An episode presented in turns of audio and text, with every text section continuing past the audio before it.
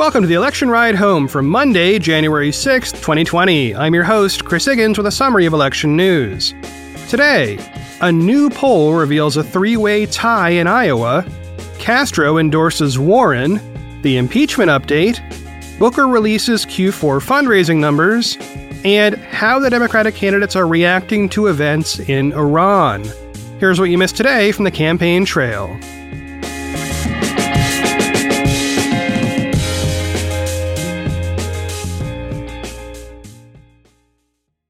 First up today, we have a new poll from CBS News. A big theme last week was where are all the polls? And I think a theme this week will be oh wow, here are all the polls. Okay, so CBS partnered with YouGov to poll in the two states that will vote first. Those are Iowa and New Hampshire. All right, methodology first. The survey period was from December 27th through January 3rd. The polls were conducted online, and they focused on Democrats and Democratic leaning independents. In Iowa, the margin of error is plus or minus 3.8%. In New Hampshire, it's a bit higher at plus or minus 5.3%. Okay, so what did this poll say? Well, in Iowa, it is statistically a three way tie at the top. Senator Bernie Sanders, former Vice President Joe Biden, and former Mayor Pete Buttigieg all got roughly 23% in this poll. Below them are Senator Elizabeth Warren at 16% and Senator Amy Klobuchar at 7%. Now, keep in mind, you need 15% of the overall vote within a given state to get any delegates from that state. We now have four candidates showing up here in Iowa with numbers above that mark. Though, by the way, Warren is within the margin of error. And the actual caucus process will very likely shift these numbers around quite a bit. Geography matters in Iowa. But this opens up a real chance that we could see four people come out of Iowa with fairly similar numbers. Okay, so over in New Hampshire, Sanders leads at 27%, Biden is just behind at 25, Warren is at 18, Buttigieg is at 13, and Klobuchar is again at 7. The big takeaway is that Sanders and Biden are doing very well, and Warren is in an okay ish third place position. In fact, I'd say the overall message of this pair of polls is that Sanders has strong numbers in these two early voting states. And beyond that, we have four candidates looking quite viable at the top Biden, Buttigieg, Sanders, and Warren. So this is one poll, well, technically two polls, but released together. But it carries extra weight because we just haven't seen a lot of new polling lately. I would therefore recommend against making too much out of this result. One other key point is that this set of polls offered no help for any of the non qualified candidates for next week's DNC debate. That qualification window closes on Friday. So, unless we see a flurry of polls right quick, we are looking at a five person debate stage. For some more context on not just this poll, but the overall situation with Iowa, I'm going to read a few paragraphs from a story by Michael Scherer in the Washington Post. Quote, after a year of campaigning, and with less than a month to go before the first and therefore most important single contest in the Democratic nomination fight, few, if any, are confident of the outcome. At least four candidates are seen as having a shot to win Iowa, or, alternatively, to suffer a crippling result that could hobble their campaigns going forward, especially if there is a late surge by a lower tier contender.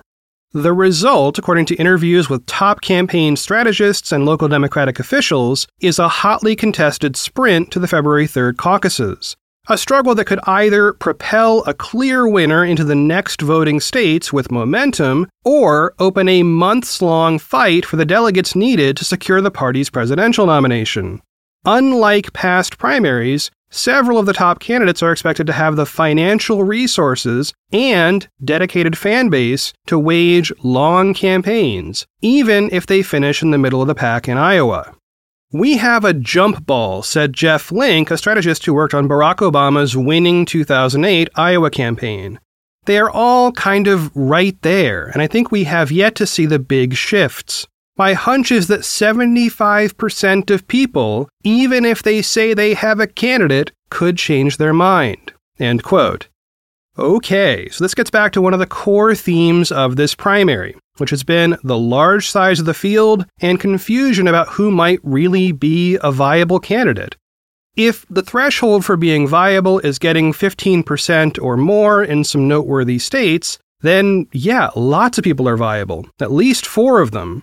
And the biggest wild card I can imagine in this race is former New York City Mayor Mike Bloomberg, whose strategy of skipping the early states altogether and investing heavily in Super Tuesday might actually work because those states have so many more delegates than the early voting states. As always, these things will move and change, so stay tuned.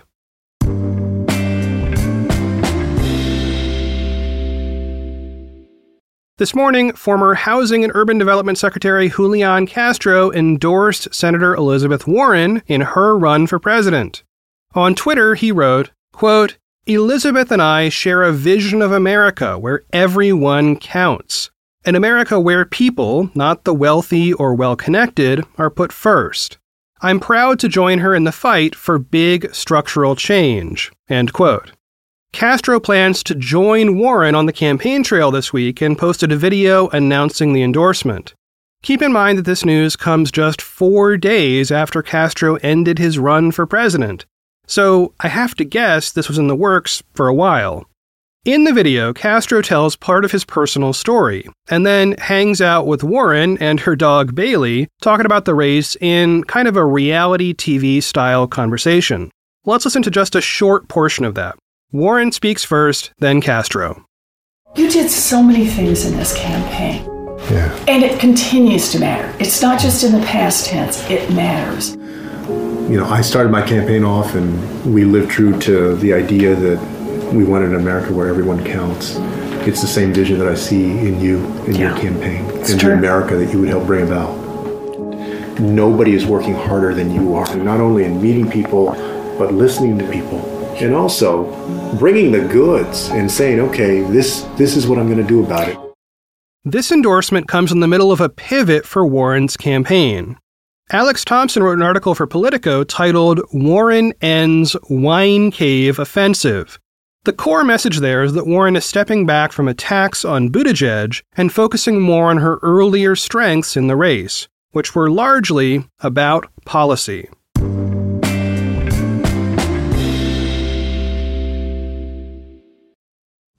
The election ride home is brought to you by Mack Weldon. They make comfortable, smart clothing with premium fabrics. And it's simple to shop for precisely what you want online. I am literally currently wearing two things I bought from Mack Weldon, and they work for everything I do around the house, at the gym, on the town, and even recording podcasts. Mack Weldon's clothes are made of premium fabrics. They'll stand up to whatever you can throw at them, and they're also comfortable. I can wear the same Mack Weldon outfit to the gym and out in the town, and it holds up great. It's good looking, high performance clothing for your lifestyle. If you're looking for a personal favorite, I recommend the sweatpants. They have a lot of pockets, some of those pockets zip closed, and that is more useful than I had ever imagined before I had it. For 20% off your first order, visit mackweldon.com and enter promo code ELECTION. Once again, that's mackweldon.com, promo code ELECTION to get 20% off your first order of great new clothing. The election ride home is brought to you by Plexaderm. Plexaderm is a clinically studied serum that visibly eliminates your wrinkles, crow's feet, and under eye bags in minutes. This is not surgery, it's not Botox. It is a clear solution for your problem areas, and I know we all have a few of those. Plexaderm offers you smooth, younger looking skin in minutes. It goes on clear so nobody knows you're using it. Again, that is a big difference if you've ever looked at surgical stuff for wrinkles and the areas around your eyes. That's where people look, and that's why you're better off with all natural Plexaderm. Go to tryplexaderm.com and use my code VOICES for 50% off plus an additional $10 off. That's right, 50% off plus an additional $10 off. This offer is also available by calling 1 800 685 1292 and mentioning code VOICES. Plexaderm is backed by a 30 day money back guarantee. Visit tryplexaderm.com today and use code VOICES at checkout. That's tryplexaderm.com, code VOICES. And now the impeachment news in three minutes or less. Okay, so the House returns from its winter recess tomorrow. That would be a good day for some movement on those articles of impeachment. However, in a report by Margaret Talev and Jonathan Swan for Axios, it sounds like Speaker Pelosi is not planning to move quickly. As a reminder, we're still in a form of limbo, as President Trump has been impeached, but those articles of impeachment have not yet been transmitted to the Senate. So the Senate cannot begin its impeachment trial. Reading from Axios, quote, a leadership aide tells Axios no decision has been made and that it may be a couple of weeks before Democrats can understand the significance of new revelations about Ukraine related information being withheld by the White House, and whether at least four Republican senators are concerned enough to join forces with Democrats and demand more disclosures as part of President Trump's trial. End quote. Meanwhile, as we discussed last week, there are new emails and potentially other evidence coming out as various court cases and investigations continue. Those could, in theory anyway, lead to additional articles of impeachment. The likely candidate there would be obstruction of justice and or obstruction of Congress, but, you know, don't hold your breath. Reading once more from Axios, quote, Look for House and Senate Democrats to gauge sentiment in their caucuses in the coming days. Look for Democrats to lean on Republican senators like Lisa Murkowski of Alaska, Susan Collins of Maine, Cory Gardner of Colorado, Mitt Romney of Utah, and Lamar Alexander of Tennessee to press McConnell to agree to some witnesses and document releases the White House is so far refusing. Those GOP senators are either facing competitive reelection fights have previously expressed concerns about Trump's actions on Ukraine or are retiring and may feel freer to challenge the president. None is expected to convict. End quote. And to add some complexity, former National Security Advisor John Bolton has said he will appear in a Senate trial if he is subpoenaed by the Senate. While that is possible, Democrats would need four Republicans to join them in making that subpoena request. It is unclear right now why Bolton would testify in the Senate, but has still refused to testify before the House, even though he was subpoenaed. Remember, his rationale for avoiding the House subpoena was an ongoing lawsuit, which is still ongoing. All right, one last thing to watch for is Pelosi's regular Thursday press conference, when she will likely face a bunch of questions about all of this.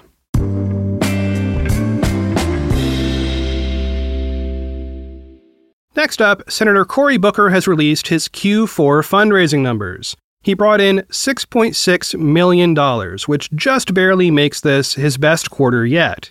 This comes despite missing the December debate and very likely missing the upcoming January debate. He is campaigning heavily in Iowa, and although his poll numbers are quite low, he is counting on a possible turnaround in that state. As a reminder, Booker is one of the senators in this race who could find themselves locked into an impeachment trial, or not, who knows, but that's a factor that might affect his ability to spend valuable time on the ground with voters in the early states. Now, fundraising does not always correlate with success in the race, but given the polling numbers I mentioned up top, Booker may have a very hard time hitting 15% in Iowa overall. So we'll just have to wait 28 days to find out how those Iowa caucuses turn out.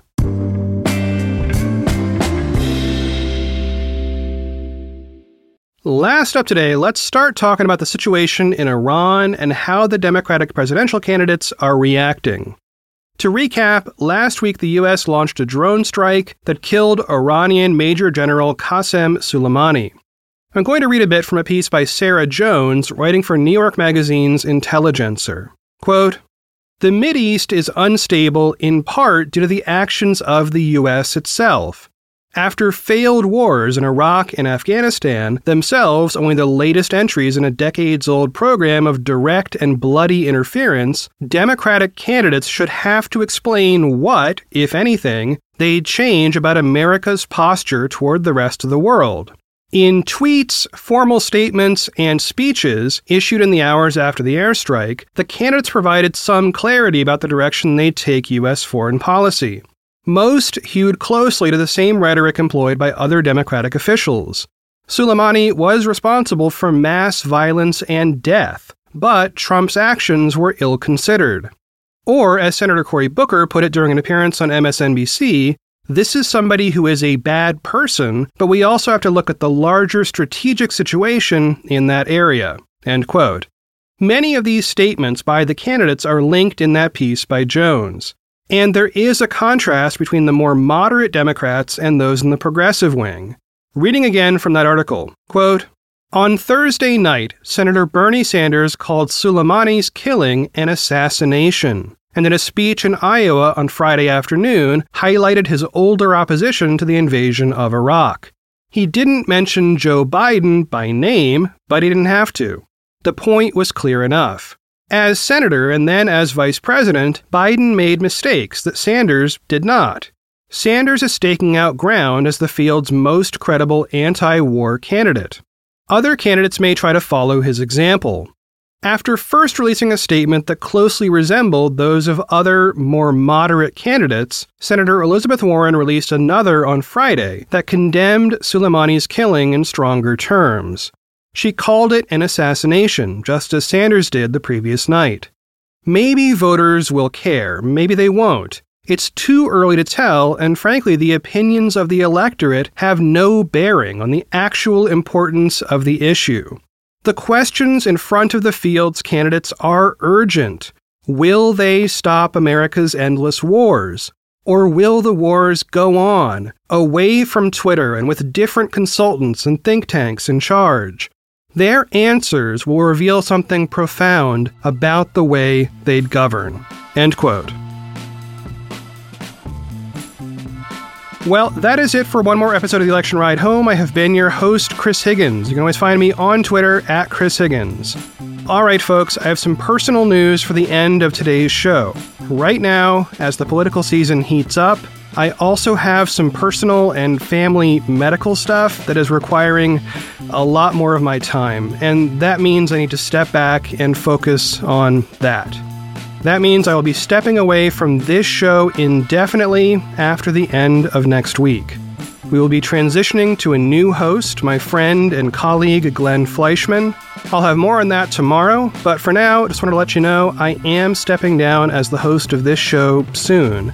And I love y'all, but I gotta do it. As always, thanks for listening, and I will talk to y'all tomorrow.